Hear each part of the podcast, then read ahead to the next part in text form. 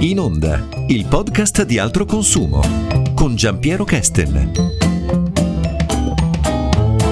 La libertà di stampa è un valore fondamentale di ogni democrazia e in Italia è così importante che è citata direttamente nella nostra Costituzione. Ne abbiamo parlato con Alessandro Sessa, direttore delle pubblicazioni di altro consumo. L'informazione trova, come hai detto giustamente tu, fondamento nella Costituzione, per cui diciamo ha la massima eh, legittimazione, in particolare dall'articolo 21 della Costituzione che afferma che tutti hanno diritto di manifestare liberamente il proprio pensiero con la parola, lo scritto e ogni altro mezzo di diffusione e che la stampa non può essere soggetta ad autorizzazioni o censure. Poi vabbè, dice anche una serie di altre cose importanti, però il, il, fondamento della libertà di stampa è proprio in queste prime righe.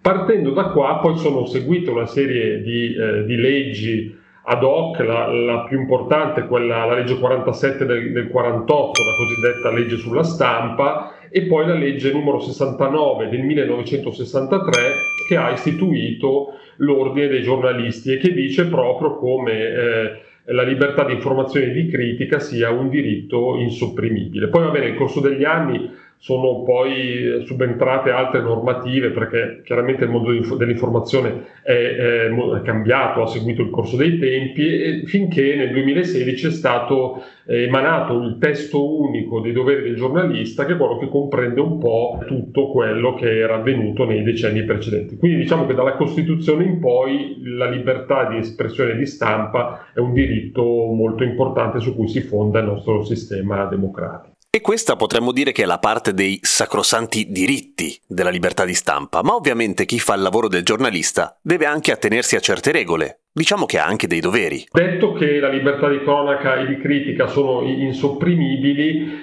ne derivano poi una serie di eh, principi fondamentali, diritti e, come hai detto giustamente tu, anche doveri dei giornalisti. Il primo, vabbè, il diritto-dovere di raccontare i fatti e nel fare questo è necessario tutelare la personalità altrui, per cui la reputazione, la privacy, le norme sul diritto d'autore sono regole che il giornalista nell'esercizio delle sue funzioni deve sempre rispettare. Il principio di verità, poi che è quello diciamo eh, alla base di tutto, che ovviamente questo diciamo in epoca poi di fake news spesso viene messo a repentaglio, che è quello di eh, come dire, raccontare i fatti in modo vero, obiettivo e verificare sempre la fonte da cui si trae un'informazione. Poi c'è l'obbligo di rettificare le notizie inesatte, per cui se il giornalista o l'organo di informazione si rende conto di aver commesso un errore, è tenuto a eh, rettificarlo. Sempre a proposito di fonti, sia i giornalisti sia gli editori sono tenuti a rispettare il segreto delle fonti. Quindi insomma la, la fonte non deve essere rivelata se chiaramente eh, non è per esempio richiesto dall'autorità giudiziaria e se eh, richiede di essere tutelata.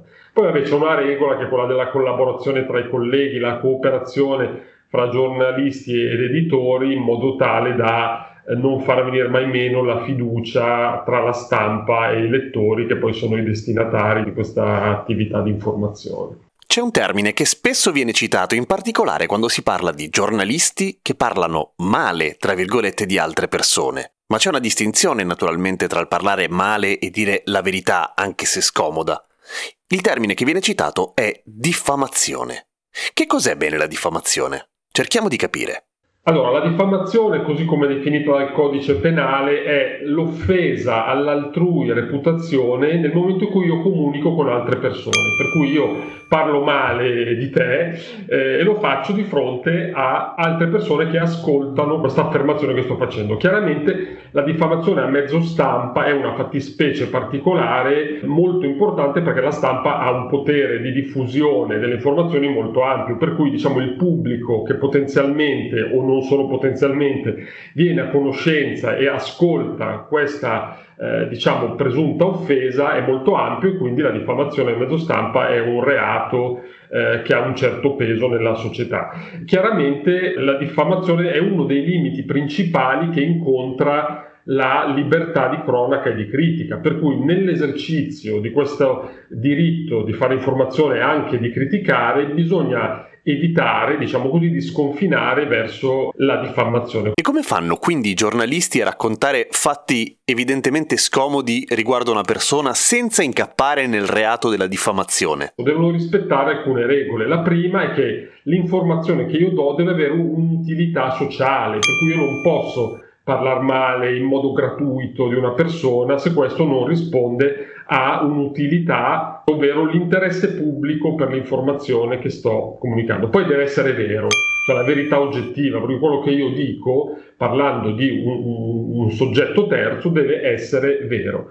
E nel farlo devo, come dire, espo- eh, attenermi a una certa forma civile nell'esposizione di questi fatti, quindi quello che si, si chiama continenza in, in termine tecnico, quindi non devo usare sottintesi, usare toni scandalistici, insomma devo attenermi ai fatti e farlo in una forma civile. Un altro discorso invece avviene per quanto riguarda l'utilizzo delle immagini delle persone.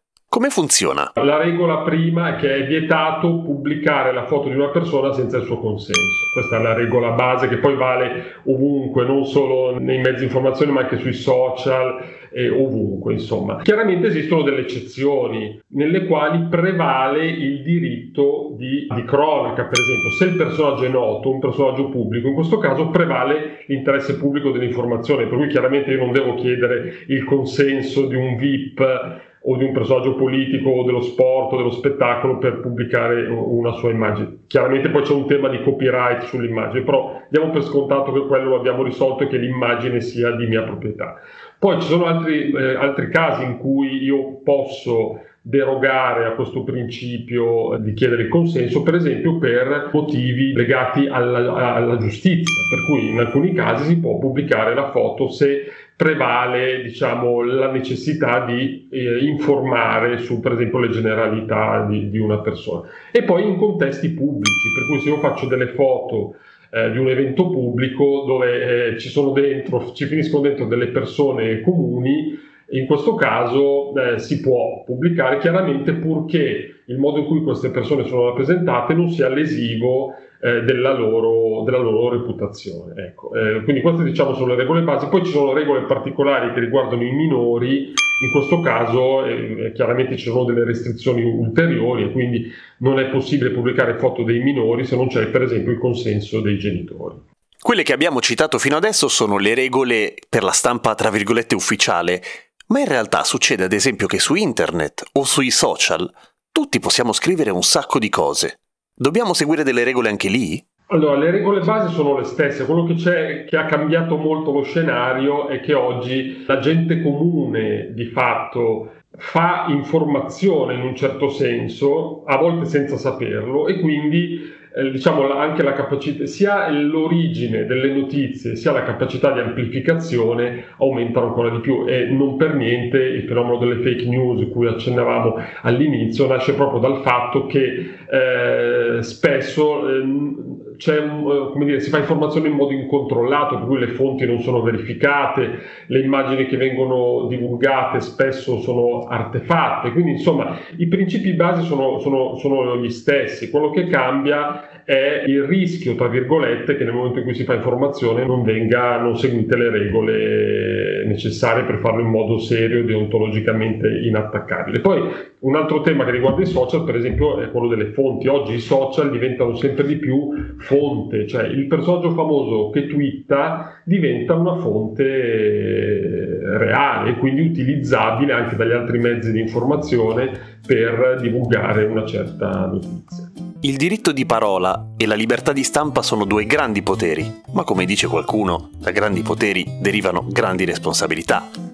Per cui è ovvio che le regole in questo senso si muovano verso un equilibrio. Chi scrive le notizie deve avere tutta la libertà di farlo, ma non deve essere in grado di utilizzarlo per fare male a qualcuno. Questo garantisce la veridicità di chi scrive le notizie, appunto, in modo che chi legge possa farlo nella massima fiducia. Podcast per Ascolta il Futuro. Un progetto di educazione ambientale, civica e digitale promosso da Altro Consumo e realizzato con i fondi del Ministero dello Sviluppo Economico. Ripartizione 2020.